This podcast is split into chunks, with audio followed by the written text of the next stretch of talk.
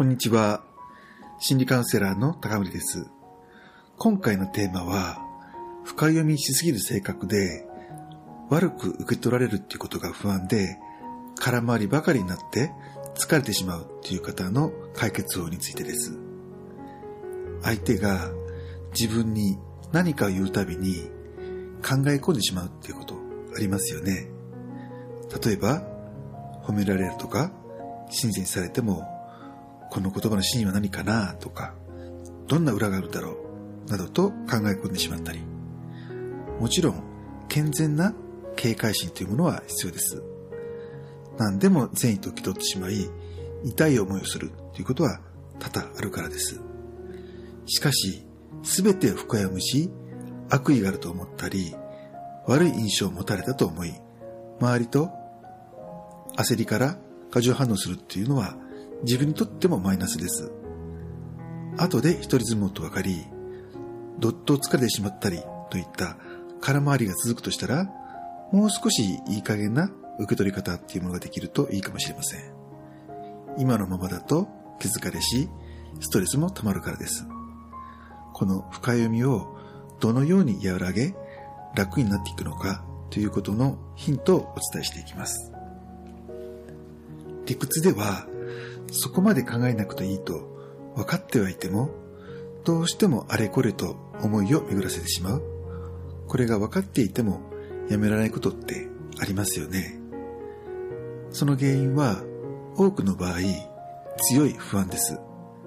何らかの危険を感じているというところにあります。それは相手が自分に対し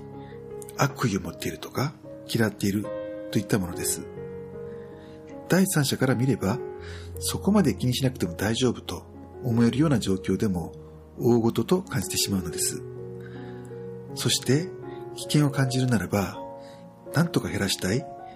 安全を確保したいというふうに必死になるのは必然です。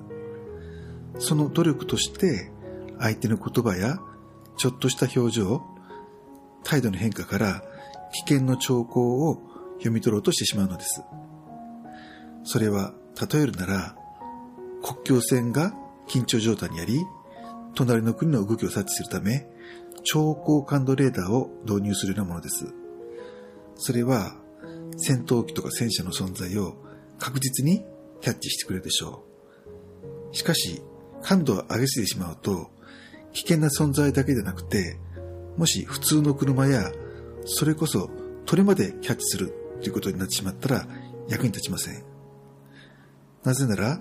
レーダーが何かをキャッチしても、戦闘機や戦車ではないということが大半になってしまって意味がないからです。これでは疲れますよね。このように、危険に対する態度は、ただ上げればいいというものではありません。本当の危険が逆に分からなくなってしまうからです。つまり、深読みのしすぎは、感度を上げすぎたレーダーのようなもの、本当の危険を見極める上で逆にマイナスになってしまうのです。また、とても危険と思うと、単に考えるだけでは収まらなくなることがあります。相手に対し何らかの危険を感じたなら、当然その危険を減らしたいですよね。そのため、具体的な行動をしたくなるのです。例えば、危険を感じる相手を避けたりします。距離を取り、あまり離さないようになってしまうんです。この避けるという方法は簡単にできる対処法ではあります。ただ、実際は危険がないのに過敏になって相手との接触を避けてしまうことが続くならどうでしょうか。相手は怪訝に思うでしょうし、交流がなくなることは自分にとっての機会損失になってしまいます。あるいは、相手が気分を害したに違いないと強く思い込んでしまうと、その埋め合わせを果てしなくしてしまうこともあります。本当は怖いのに無理に話しかけ、関わりを持ちたくなります。機嫌が悪いのは全部自分のせいと思い込み、気分が良くなるようにあれこれと働きかけたりするんです。しかし、相手はなぜそこまで気を使ってくれるのかさっぱりわからないままということもあるのです。すると、自分の前提である相手の気分を害してしまったに基づいて努力しているのに、相手は取り合ってくれないと思い、怒りや恨みになってしまうこともあるんです。また、気を使ってもらった相手が自分に好意があると勘違いしてしまうこともあるでしょう。怖いから気を使っているだけの相手からアプローチがあったら困惑しますよね。このようなお互いの勘違いによるやりとりが続き、混乱が混乱を呼ぶこともあります。あるいは相手が強い悪意を持っていると最初から思ってしまっていて、何を言っても心を開かず、ガードが固いままになってしまうこともあります。本当はお互いに分かり合えて、いい交友関係が持てたかもしれないのに、進展することなく、疎遠になってしまったらもったいないですよね。このように深読みをしすぎると、自分も苦しいし、相手とのコミュニケーションもうまくいかなくなるという不毛な展開になることが多いのです。ここまでお伝えしてきた深読みというのは、単なる考え方の癖だけではありません。人に対する不信感や恐怖は、過去に痛みの体験があることが関係しています。ですから、この痛みは理屈だけでは和らぎません。痛みがベースにある人に対する不信感や恐怖は、徐々に緩めていく必要があります。最初に必要なのは、自分に癖があること、気づくようになること。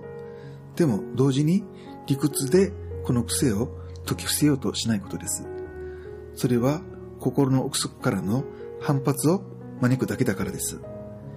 人に対して過剰に不安になったり、警戒したら、ただ気づき、それを受容できるようになっていくことが大切ですね。この受容というのが心の痛みに効くのです。なぜなら、受容は肯定になりますから。過去に人に裏切られたり、言われなき言葉を言われたのは、自分を否定された経験。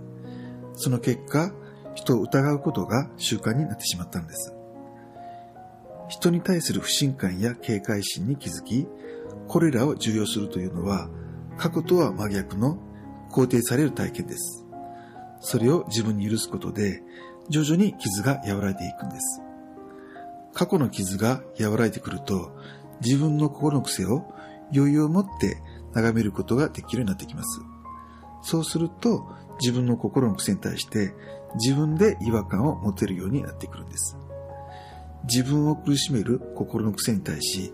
そんなに警戒しなくてもいいのではという思いが出てくるんです。専門的には自我違和的と言ったりします。これはとてもいい兆候です。自分を苦しめる過剰な不安、警戒心に対し違和感があれば、おのずと弱まっていきます。よりバランスの取れた捉え方に修正されていきます。ただ、自分の思い込みに気づいたとき、こんな思い込みを持っているなんて、と、そのことをまた責めてしまう方もおられます。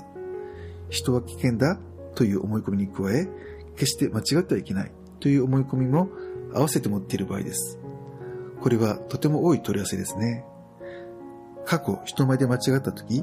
それにつけ込まれ、ますます窮地に落ちる経験を持つ方が多いからです。すると、自分の中に何か間違っている要素や欠点を見つけると、それをなくし、隙のない自分に早急にならなければいけないと思うようになります。自分を守るため、欠点を責め、追い詰めてしまうんですね。これが気づきをベースにしたアプローチで起きがちなことです。何らかの気づきが起きた後、それを受容できればいいんですけれども、自分に対する拒否反応が起きることもあるんです。しかし、自分を否定し批判すると、過去の傷つきに塩を塗ることになってしまいます。それは過去に傷ついた時とまさに同じ体験。再び傷つくことだけで苦しいし、いい方向にはいきません。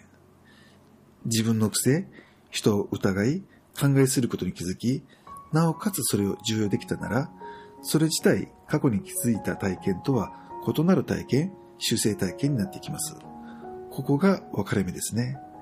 自分の心の癖に気づくこと、その癖に対し大らかになり受容していく、この二つを両立することが非常に大切です。以上、ご参考になれば幸いです。最後までお聞きいただきありがとうございました。